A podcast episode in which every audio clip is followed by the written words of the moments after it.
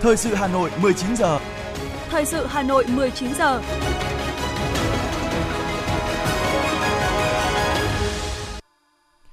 Võ Nam Thu Minh xin kính chào quý vị và các bạn. Bây giờ là chương trình thời sự của Đài Phát thanh và Truyền hình Hà Nội. Chương trình tối nay thứ hai, ngày 27 tháng 2 có những nội dung chính sau đây. 80 năm đề cương về văn hóa Việt Nam, khát vọng chấn hưng, phát triển nền văn hóa Việt. Nhiều hoạt động thiết thực nhân kỷ niệm Ngày Thầy thuốc Việt Nam. Hà Nội phát động ủng hộ người dân Thổ Nhĩ Kỳ và Syria khắc phục hậu quả động đất. Ban hành kế hoạch thông tin về giá nước sạch sinh hoạt và lộ trình điều chỉnh giá bán buôn nước sạch sinh hoạt trên địa bàn, tạo sự đồng thuận và ủng hộ của người dân đối với chủ trương của thành phố. Phần tin thế giới có những sự kiện nổi bật. Tổ chức Y tế Thế giới đánh giá nguy cơ lây lan virus cúm gia cầm H5N1 tại Campuchia. Hệ sinh thái ở Mỹ bị đe dọa bởi giống siêu lợn thông minh. Sau đây là nội dung chi tiết.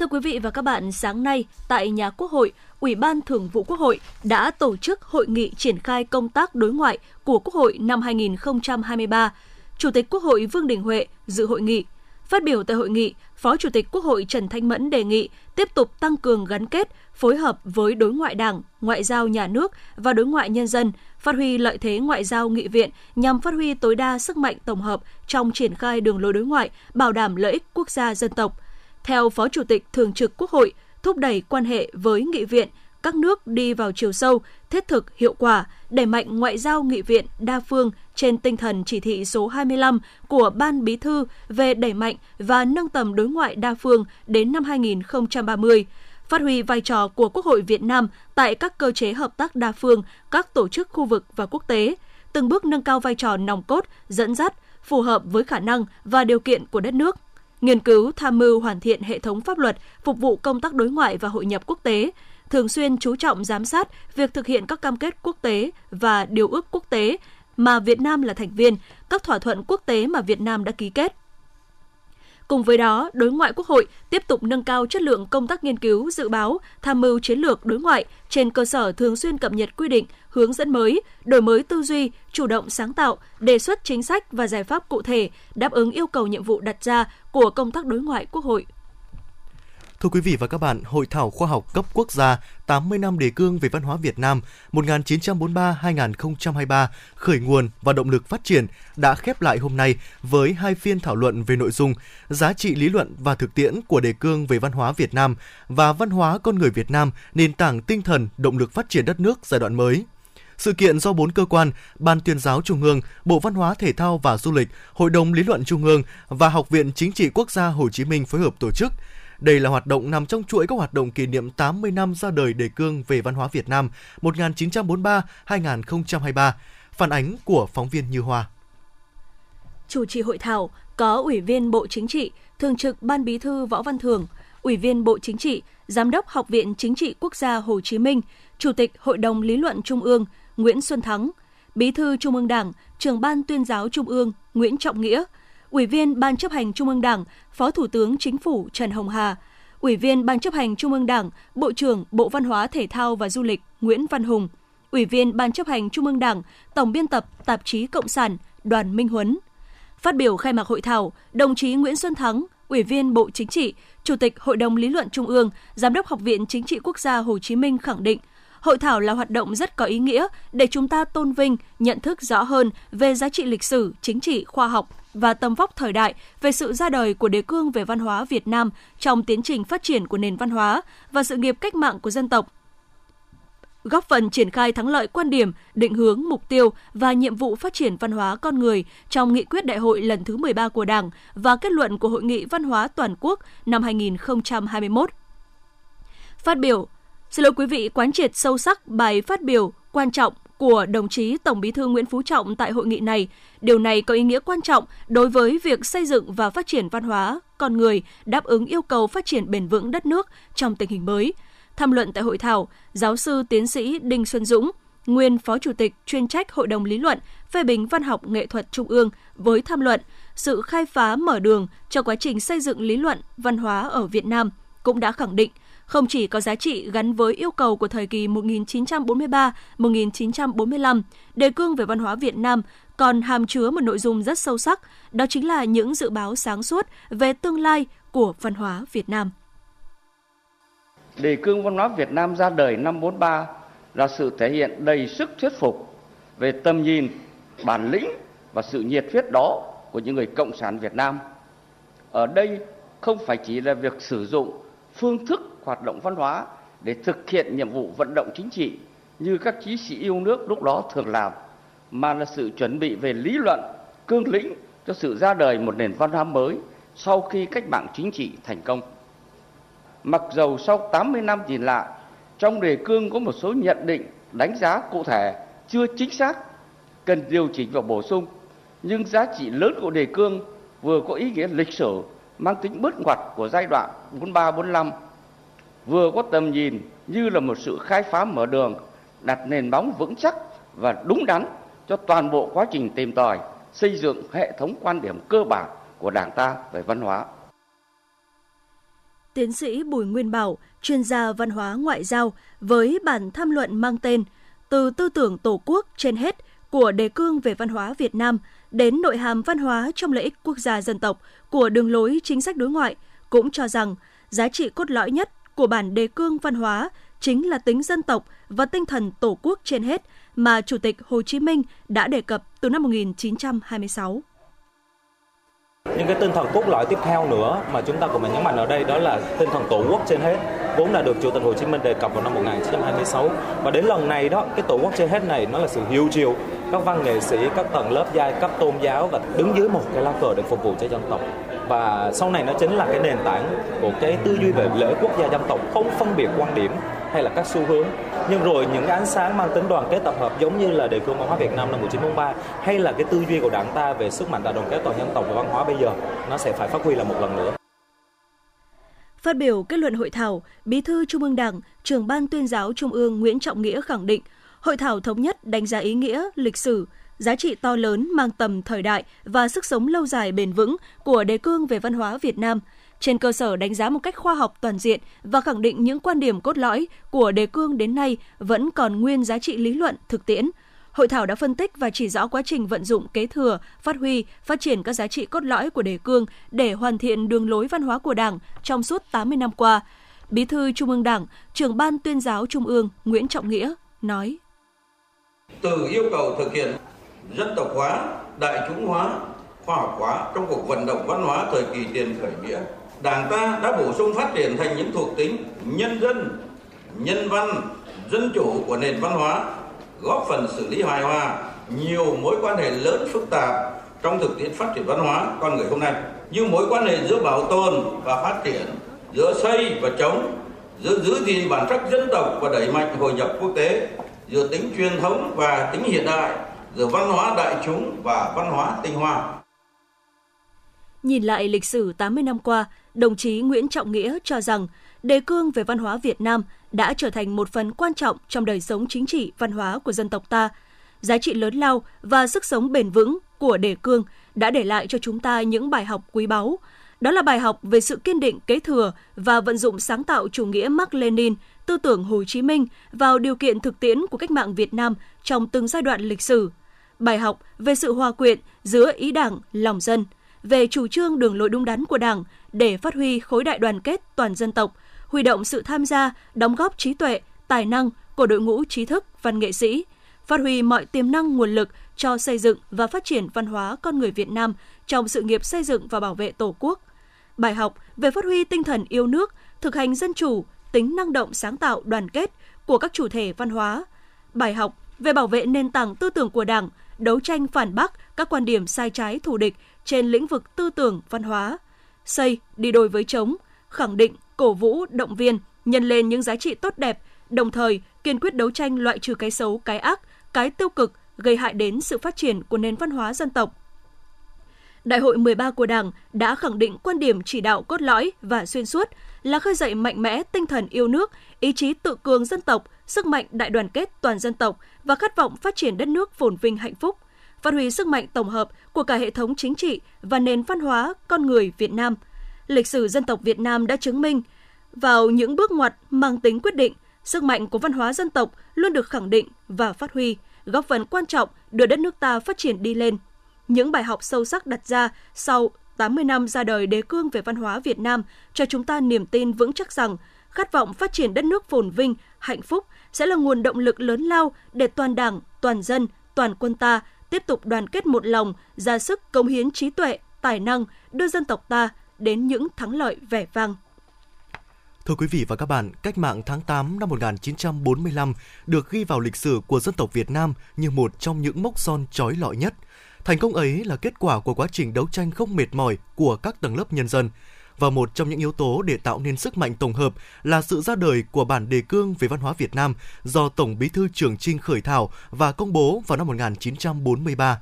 bản đề cương đã trở thành ngọn đuốc soi đường và định hướng tư tưởng, nhận thức, phương châm hoạt động văn hóa cho toàn Đảng, toàn dân ta đến tận ngày hôm nay.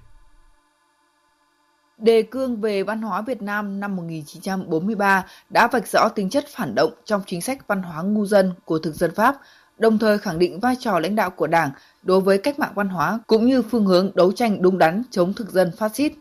Trong văn bản quan trọng này, nhiệm vụ xây dựng nền văn hóa dân tộc nhân dân đã sớm được xác định Đề cương là trang bị cơ sở lý luận căn bản cho cán bộ hoạt động văn hóa tư tưởng trong cách mạng dân tộc dân chủ. Văn hóa được coi là một trong ba mặt trận cách mạng, chính trị, kinh tế, văn hóa. Nhấn mạnh ba thành tố đặc biệt quan trọng của văn hóa là tư tưởng, học thuật và nghệ thuật. Cùng với đó, ba nguyên tắc vận động để xây dựng nền văn hóa mới được nêu ra, dân tộc, khoa học, đại chúng – Đề cương về văn hóa Việt Nam năm 1943 đã nhanh chóng tác động sâu sắc và làm thay đổi nhận thức cũng như thu hút đông đảo nhân dân, giới trí thức lúc bấy giờ. Cho đến thời điểm hiện nay, thời đại cách mạng công nghiệp lần thứ tư, ba nguyên tắc này vẫn tiếp tục là nguyên tắc cơ bản, là kim chỉ nam trong chỉ đạo và hoạt động văn hóa. Đồng chí Trần Thanh Lâm, Phó trưởng Ban tuyên giáo Trung ương cho rằng sự ra đời của đề cương thực sự đã kịp thời đáp ứng được yêu cầu, đòi hỏi của thực tiễn cách mạng và nó thể hiện cái ý chí, cái nguyện vọng của cả dân tộc và tầm nhìn chiến lược của Đảng ta. Đó là một ngọn cờ tập hợp cổ vũ cái giới trí thức, văn nghệ sĩ hăng hái tham gia cách mạng, tự nguyện hòa mình vào khối đoàn kết toàn dân tộc, góp phần làm nên thắng lợi vẻ vang trong lịch sử dân tộc ta suốt 80 năm qua. Và từ khi có đề cương thì bộ phận trí thức, văn nghệ sĩ vốn đang bế tắc trong việc nhận đường, trong việc tìm đường, đã nhanh chóng trở thành những người tiên phong đi đến với cách mạng và là lực lượng chủ chốt để tham gia xây dựng nền văn hóa mới. Từ nền tảng là địa phương văn hóa năm 1943, sau đó những tư tưởng của Đảng về văn hóa được triển khai trên thực tiễn và đạt được nhiều thành tựu vượt bậc. Thể chế và thiết chế văn hóa ngày càng được củng cố và hoàn thiện, các giá trị văn hóa truyền thống, di sản văn hóa được kế thừa, bảo tồn và phát huy, đời sống văn hóa của nhân dân cũng ngày một khởi sắc. Đồng chí Nguyễn Đắc Vinh, chủ nhiệm Ủy ban Văn hóa Giáo dục của Quốc hội cho rằng. Đề cương văn hóa um, trước tiên là đã xác định cái đường lối cho cách mạng uh, Việt Nam uh, trong cả một cái thời đại Hồ Chí Minh. Và um, uh, chúng tôi thấy rằng là công việc đầu tiên mà um, sau cái mạng tháng 8 thành công mà Bác Hồ đã trực tiếp lãnh đạo công cuộc ờ, diệt giặc rốt. Đây là một cái công việc ờ, mang ý nghĩa hết sức lớn lao. Nó làm cho ờ, chúng ta nâng cao được dân trí tạo ra một cái nền tri thức cho dân tộc Việt Nam và chính nhờ cái điểm này, sức mạnh của cách mạng Việt Nam là được lớn hơn rất nhiều. Có thể nói, trải qua 80 năm triển khai và vận dụng sáng tạo đề cương về văn hóa Việt Nam, từ một đất nước ít người trên thế giới và khu vực biết đến, Giờ đây Việt Nam đã là một quốc gia có nhiều đóng góp trong đời sống kinh tế, chính trị và văn hóa ở khu vực cũng như trên thế giới. Nền văn hóa của dân tộc Việt Nam có lịch sử hàng nghìn năm, đã luôn và sẽ là sức mạnh trường tồn của dân tộc Việt Nam. Nhìn lại quá trình phát triển của dân tộc, của đất nước, về những chặng đường đầy khó khăn đã qua và những thành tựu của nền văn hóa Việt Nam đã đạt được, mới thấy giá trị to lớn của việc Đảng ta sớm nhìn thấy vai trò và định hướng đúng phát triển văn hóa, thể hiện bằng những văn bản trí tuệ và cơ sở mang tính lý luận cao. Chúng ta tự hào về những thành tựu và di sản của cha ông ta để lại, đồng thời có trách nhiệm gìn giữ, bảo lưu và phát triển phù hợp với xu thế thời đại. Lý luận tốt là cần, nhưng áp dụng đúng và linh hoạt những cơ sở lý luận đó vào tình hình thực tế mới là điều kiện đủ để giành thắng lợi. Vì vậy, việc nghiêm túc nghiên cứu những giá trị lịch sử, định hướng đúng và chọn lựa những giải pháp phù hợp vào cuộc sống là nhiệm vụ quan trọng của chúng ta và các thế hệ con cháu mai sau.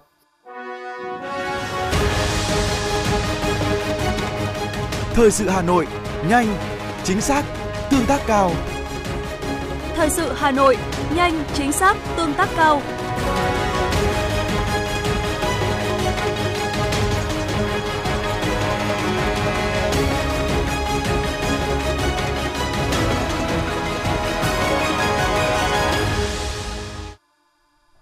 Những sự kiện nổi bật diễn ra trong ngày sẽ tiếp nối chương trình. Sáng nay, Ủy viên Trung ương Đảng, Phó Bí thư Thường trực Thành ủy Hà Nội Nguyễn Thị Tuyến chủ trì tiếp đoàn đại biểu Quốc hội Lào do đồng chí Khăm Bay Đam Lát, Ủy viên Trung ương Đảng, Phó Chủ tịch Quốc hội Lào làm trưởng đoàn nhân dịp sang thăm và làm việc tại Việt Nam.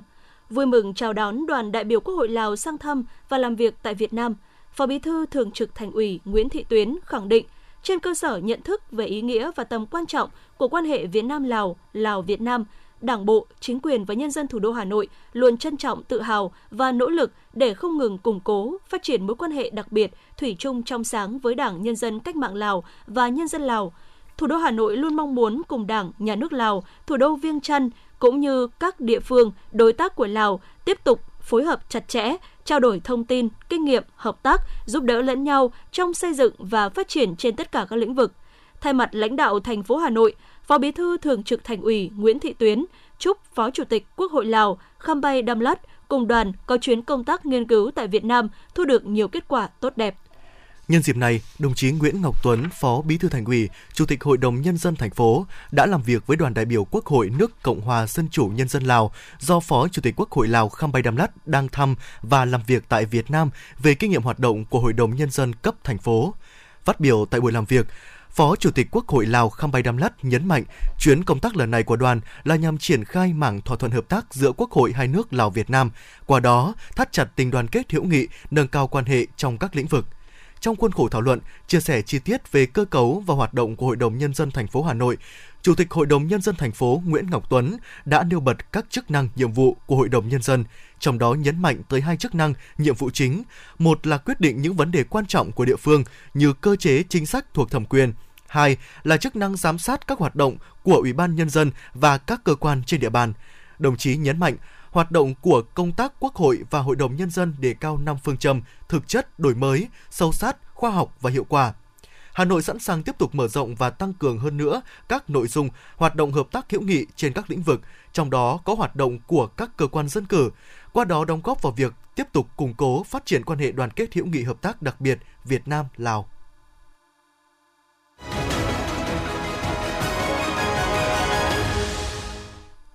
Tiếp theo là những thông tin về các hoạt động có ý nghĩa nhân kỷ niệm Ngày Thầy thuốc Việt Nam. Với gần 45 năm xây dựng và phát triển, Bệnh viện Phụ sản Hà Nội đã khẳng định vị thế quan trọng trong công tác điều trị khám chữa bệnh sản phụ khoa, là bệnh viện chuyên khoa đầu ngành sản phụ khoa của thành phố Hà Nội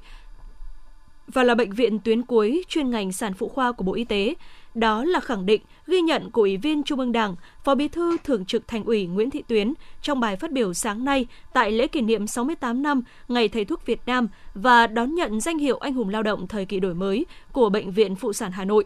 Thừa ủy quyền của Chủ tịch nước, Ủy viên Trung ương Đảng, Phó Bí thư Thường trực Thành ủy Nguyễn Thị Tuyến đã trao tặng danh hiệu Anh hùng lao động thời kỳ đổi mới cho tập thể cán bộ y bác sĩ Bệnh viện Phụ sản Hà Nội. Phát biểu chúc mừng, Phó Bí thư Thường trực Thành ủy đề nghị Đảng ủy, Ban giám đốc, đội ngũ cán bộ, y bác sĩ, nhân viên y tế của bệnh viện tiếp tục phát huy truyền thống tốt đẹp, cao quý của ngành y tế thủ đô nói chung và bệnh viện phụ sản Hà Nội nói riêng, đoàn kết trong lãnh đạo trong chuyên môn, tập trung phát triển các kỹ thuật cao, kỹ thuật mũi nhọn có chọn lọc, phát động thành phong trào thi đua gắn với xây dựng văn hóa ngành, tạo sức lan tỏa toàn bệnh viện. Mỗi cán bộ nhân viên bệnh viện thực hiện tốt chuẩn mực y đức cao quý của người thầy thuốc theo lời Bác Hồ dạy, lương y như từ mẫu, tập trung cho công tác đào tạo, hợp tác quốc tế, tăng cường hợp tác trong nước. Nhân kỷ niệm 68 năm Ngày Thầy thuốc Việt Nam, huyện Thường Tín đã tổ chức các hoạt động thiết thực nhằm ôn lại truyền thống vẻ vang của ngành y tế huyện nhà. Ủy ban nhân dân huyện Thường Tín đã thành lập 3 đoàn thăm tặng quà các cơ quan, đơn vị thuộc ngành y tế huyện, đồng thời chỉ đạo Ủy ban nhân dân các xã thị trấn, các đơn vị y tế huyện tổ chức gặp mặt kỷ niệm thăm tặng quà các trạm y tế xã thị trấn, lãnh đạo ngành, đơn vị y tế đã nghỉ hưu và cán bộ công chức viên chức, người lao động có hoàn cảnh khó khăn trong ngành. Các hoạt động thiết thực đã kịp thời động viên đội ngũ cán bộ công chức viên chức, người lao động ngành y nêu cao tinh thần trách nhiệm, thái độ phục vụ người bệnh, nâng cao hiệu quả, chất lượng trong công việc, phấn đấu nỗ lực rèn luyện, tu dưỡng đạo đức theo lời dạy của Chủ tịch Hồ Chí Minh, lương y như tử mẫu, thực hiện tốt 12 điều y đức và quy tắc ứng xử của người cán bộ, viên chức y tế, tiếp tục đóng góp công sức, trí tuệ, góp phần nâng cao chất lượng chăm sóc và bảo vệ sức khỏe nhân dân ngày càng tốt hơn. Trung tâm Y tế huyện Ứng Hòa vừa kỷ niệm Ngày Thầy thuốc Việt Nam 27 tháng 2 và phát động phong trào thi đua năm 2023. Với phương châm phòng bệnh hơn chữa bệnh, Trung tâm Y tế huyện Ứng Hòa đã thực hiện tốt công tác phòng chống dịch bệnh, không để dịch bệnh lớn xảy ra trên địa bàn. Ngoài ra, triển khai hiệu quả công tác tiêm chủng thường xuyên tại 29 xã thị trấn với mục tiêu tiêm chủng đầy đủ, đảm bảo an toàn hiệu quả. Với những nỗ lực không ngừng, năm 2022, Trung tâm Y tế huyện Ứng Hòa được Ủy ban nhân dân thành phố Hà Nội tặng cờ thi đua xuất sắc. Khoa Kiểm soát bệnh tật HIVS được nhận bằng khen của Thủ tướng Chính phủ. Nhiều tập thể và cá nhân được Ủy ban nhân dân thành phố khen thưởng. Thông tin từ Bệnh viện Mắt tỉnh Bà Rịa Vũng Tàu cho biết, tại đại hội lần thứ 38 của Hiệp hội Nhãn khoa châu Á-Thái Bình Dương diễn ra tại Kuala Lumpur, Malaysia, bác sĩ Nguyễn Viết Giáp, giám đốc bệnh viện đã được trao giải thưởng công hiến xuất sắc về phòng chống mù lòa châu Á-Thái Bình Dương. Theo đánh giá của Hiệp hội Nhãn khoa Việt Nam, hơn 30 năm hoạt động trong ngành nhãn khoa, bác sĩ Nguyễn Viết Giáp là một bác sĩ tận tâm, có tay nghề chuyên môn cao, có nhiều ý tưởng sáng tạo và đóng góp to lớn cho hoạt động khám chữa bệnh chuyên khoa mắt và công tác phòng chống mù lòa cho cộng đồng. Đến nay, bác sĩ Nguyễn Viết Giáp có hơn 50 đề tài nghiên cứu khoa học, sáng kiến, cải tiến và ý tưởng sáng tạo có giá trị – chỉ tính riêng trong 10 năm qua, các sáng kiến này đã giúp hơn 114.000 người cao tuổi được khám cấp thuốc miễn phí, hơn 17,5 ngàn người được phẫu thuật, góp phần hạ thấp tỷ lệ mù loà tồn động ở người trên 50 tuổi tại tỉnh Bà Rịa Vũng Tàu từ 3,31% năm 2007 xuống còn 1,69% trong năm 2020. Thưa quý vị và các bạn, cách đây 68 năm, ngày 27 tháng 2 năm 1955, Chủ tịch Hồ Chí Minh gửi thư tới Hội nghị cán bộ y tế với những lời nhắn gửi ân cần, những chỉ đạo sâu sắc, khoa học, mang tính thời đại, định hướng chiến lược cho ngành y tế Việt Nam phát triển. Ngày 27 tháng 2 hàng năm trở thành ngày truyền thống thiêng liêng và đầy ý nghĩa đối với ngành y, với những người thầy thuốc, là dịp để mỗi cán bộ nhân viên y tế phấn đấu giành được nhiều thành tích, tiếp tục triển khai hiệu quả nhiệm vụ đầy vinh quang. Trong bức thư, người nhấn mạnh, người bệnh phó thác tính mệnh của họ nơi các cô các chú, chính phủ phó thác cho các cô các chú việc chữa bệnh tật và giữ gìn sức khỏe cho đồng bào. Đó là một nhiệm vụ rất vẻ vang. Vì vậy, cán bộ phải thương yêu, phải săn sóc người bệnh như anh em ruột thịt của mình, coi họ đau đớn như mình đau đớn. Xứng đáng với sự phó thác, các y bác sĩ đã miệt mài không kể ngày đêm giúp cho sự sống bệnh nhân đã dần được hồi sinh dưới những đôi bàn tay khéo léo cùng các trái tim yêu thương, đúng như lời bác dạy cán bộ ngành y. Trong lúc cả nước đang hướng về ngày thầy thuốc Việt Nam với tấm lòng tri ân sâu sắc, thì cũng là lúc các bác sĩ bệnh viện trợ giấy vừa phối hợp với bệnh viện hữu nghị Việt Đức chuyển trái tim hiến tặng từ người cho chết não ra Hà Nội, ghép thành công cho người nhận. 1 giờ 30 sáng ngày 26 tháng 2, ekip hiến tặng đã cúi đầu dành một phút để đọc lời mặc niệm tri ân tấm lòng cao thượng của người hiến tặng cùng gia đình. Đến 4 giờ sáng ngày 26 tháng 2, ekip ghép tạng của Bệnh viện Hữu nghị Việt Đức đã rời qua phẫu thuật gây mê hồi sức, của bệnh viện Trợ Giấy vận chuyển quả tim của người hiến ra sân bay về Hà Nội. Trước đó ít ngày, Bệnh viện Hữu nghị Việt Đức cũng đã ghép đa tạng tim thận thành công cho một bệnh nhân 37 tuổi quê ở Gia Lai. Những kỳ tích cứ nối tiếp, những cuộc đời được nối dài nhờ sự tận tâm với nghề và tình yêu thương người bệnh của những người thầy thuốc. Sau mỗi ca ghép tạng, họ vẫn chăn trở làm sao để cứu được nhiều bệnh nhân hơn nữa. Phó giáo sư tiến sĩ Nguyễn Hữu Ước, Giám đốc Trung tâm Tim mạch Lồng ngực, Bệnh viện Hữu nghị Việt Đức bày tỏ. Một cái mong muốn rất lớn của chúng tôi bây giờ đó là thứ nhất là cái làm sao mà có thể ghép được cho nhiều người. Thì nghĩa là gì? Là cái tham gia của cái uh, bảo hiểm y tế, tham gia của các cái quỹ xã hội, tham gia của người dân vào trong vấn đề là uh, chi trả cái chi phí ghép tạng làm sao cho um, nhiều người dân Việt Nam có thể có đủ điều kiện đi ghép tạng đó là rất là là mong muốn để Tại bệnh viện Bạch Mai, bệnh viện hạng đặc biệt mỗi ngày đang tiếp nhận số lượng bệnh nhân rất đông, có thể đến từ 8.000 đến 10.000 người dân đến khám. Số lượng bệnh nhân nội trú khoảng 4.000 người một ngày. Trong 3 năm qua, bệnh viện gặp nhiều khó khăn về trang thiết bị và vật tư y tế cùng những ảnh hưởng của đại dịch COVID-19 đã tác động không nhỏ đến công tác khám chữa bệnh. Thế nhưng, vượt qua những khó khăn, người chiến sĩ áo trắng vẫn sẵn sàng xông vào những nơi khó khăn, những vùng dịch bệnh phức tạp nhất với nỗ lực đặt sức khỏe và tính mạng của người bệnh lên trên hết trước hết. Những chiến sĩ áo trắng Bạch Mai và khắp mọi miền Tổ quốc đã viết nên câu chuyện cuộc đời riêng mình, đầy ký ức đẹp đẽ và tự hào về hành trình trên cõi nhân gian, sống là cho, đâu chỉ nhận riêng mình. Chúng tôi đều xác định được là cái chúng tôi làm nghề y là nghề cứu người. Và chúng tôi đã xác định được là chúng tôi làm việc trong cái môi trường lây nhiễm. Đó là môi trường là phải luôn luôn phải uh, chuẩn bị tư thế và uh, đối đầu với các cái dịch bệnh nguy hiểm. Vậy chúng tôi đã xác định được đó là nhiệm vụ của chúng tôi. Chúng tôi coi bệnh nhân đấy như là một uh, một à, có thể là một người nhà. Nên chúng tôi luôn luôn ra sức uh, hoàn thành à, cố gắng hết sức mình về vấn đề chuyên môn về chăm sóc bệnh nhân để làm sao mà có thể chiến thắng được cái bệnh tật cho bệnh nhân và có thể giúp bệnh nhân có thể à, khỏi bệnh và ra viện. Trong những ngày bước đầu vào ngành y bọn tôi đã được học. Còn khi tốt nghiệp ra trường chúng tôi đã theo ngành hồi sức cấp cứu thì tôi đã cảm nhận thấy những lời thề nó như ăn sâu từng chữ trong tim tôi và tôi càng thấy ý nghĩa hơn sau những đêm trực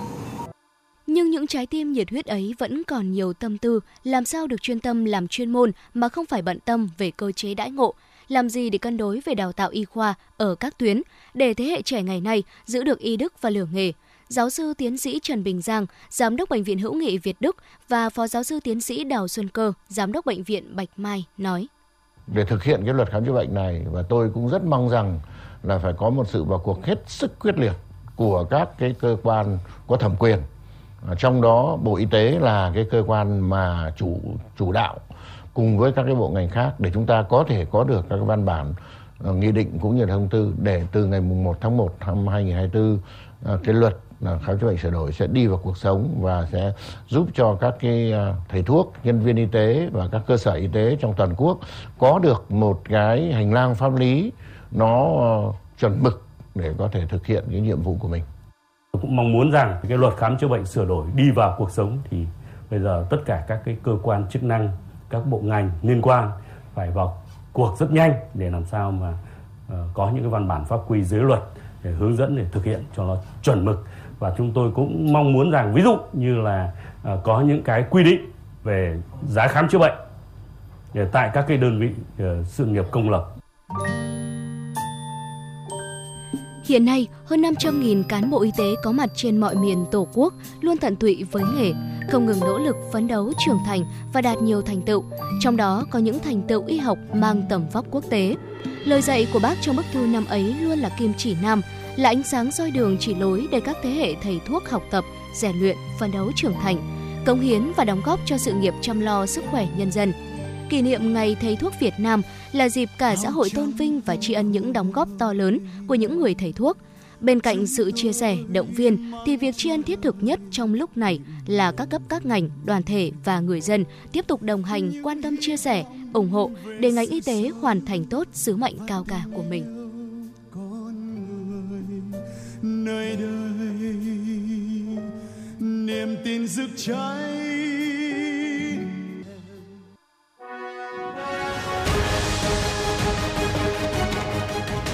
FM 90 cập nhật trên mọi cung đường. FM 90 cập nhật trên mọi cung đường.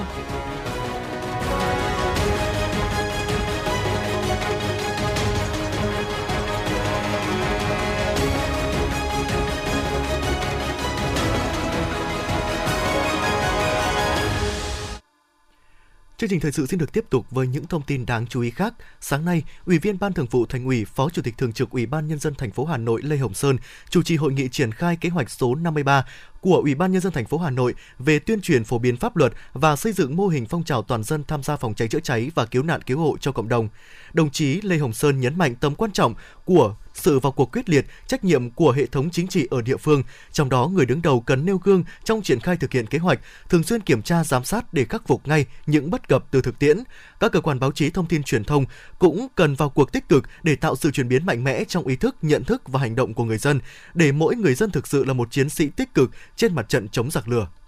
Hôm nay, Hội chữ thập đỏ thành phố Hà Nội tổ chức lễ phát động ủng hộ người dân Thổ Nhĩ Kỳ và Syria khắc phục hậu quả động đất. Thời gian tiếp nhận nguồn lực ủng hộ này từ nay đến hết ngày 30 tháng 5 năm 2023. Tại lễ phát động, Hội chữ thập đỏ thành phố Hà Nội tiếp nhận nguồn lực từ các quận huyện thị thị xã, Hội chữ thập đỏ với số tiền đăng ký ủng hộ bước đầu là 616 triệu đồng. Nhân dịp này, Hội chữ thập đỏ thành phố Hà Nội giới thiệu ra mắt app thiện nguyện của hội.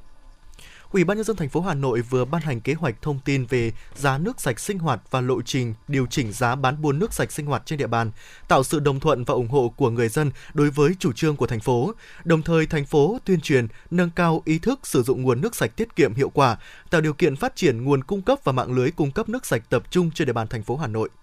Tại Hà Nội chỉ còn 16 trên 31 trung tâm đăng kiểm xe cơ giới đang hoạt động với 30 dây chuyền sau khi có 15 đơn vị đăng kiểm khác tạm dừng hoạt động vì nhiều nguyên nhân. Điều này đã gây ảnh hưởng rất lớn đến hoạt động kiểm định xe cơ giới cho người dân.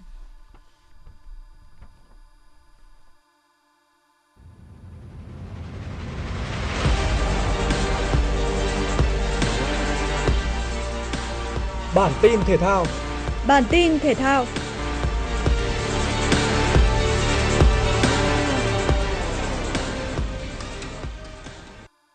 Trận chung kết giải quần vợt Marseille mở rộng là cuộc so tài giữa tay vợt nước chủ nhà Benjamin Bonzi và tay vợt hạt giống số 1 của giải Hubert Hurkacz. Dù có được sự cổ vũ rất nồng nhiệt của các cổ động viên trên sân nhà, nhưng Bonzi đã không thể tạo nên bất ngờ trước Hubert Hurkacz. Hạt giống số 1 sớm thể hiện đẳng cấp vượt trội ngay ở set đầu tiên khi có 5 cú ác, sau đó giành hai break để dễ dàng vượt qua set 1 với tỷ số 6-3. Set 2 diễn ra cân bằng hơn khi hai tay vợt giữ vững các game cầm giao bóng. Tuy nhiên, bản lĩnh của Hubert Hurkacz đã được thể hiện xuất sắc khi cứu 3 set point ở game thứ 12. Và trong loạt tie break, tay vợt người Ba Lan tiếp tục chơi hay hơn để đánh bại đối thủ với tỷ số 7-4. Chiến thắng chung cuộc 2-0 trước Benjamin Bonji mang về cho Hubert Hurkacz trước vô địch giải quần vợt Marseille mở rộng. Đây cũng là danh hiệu đầu tiên của anh trong năm 2023.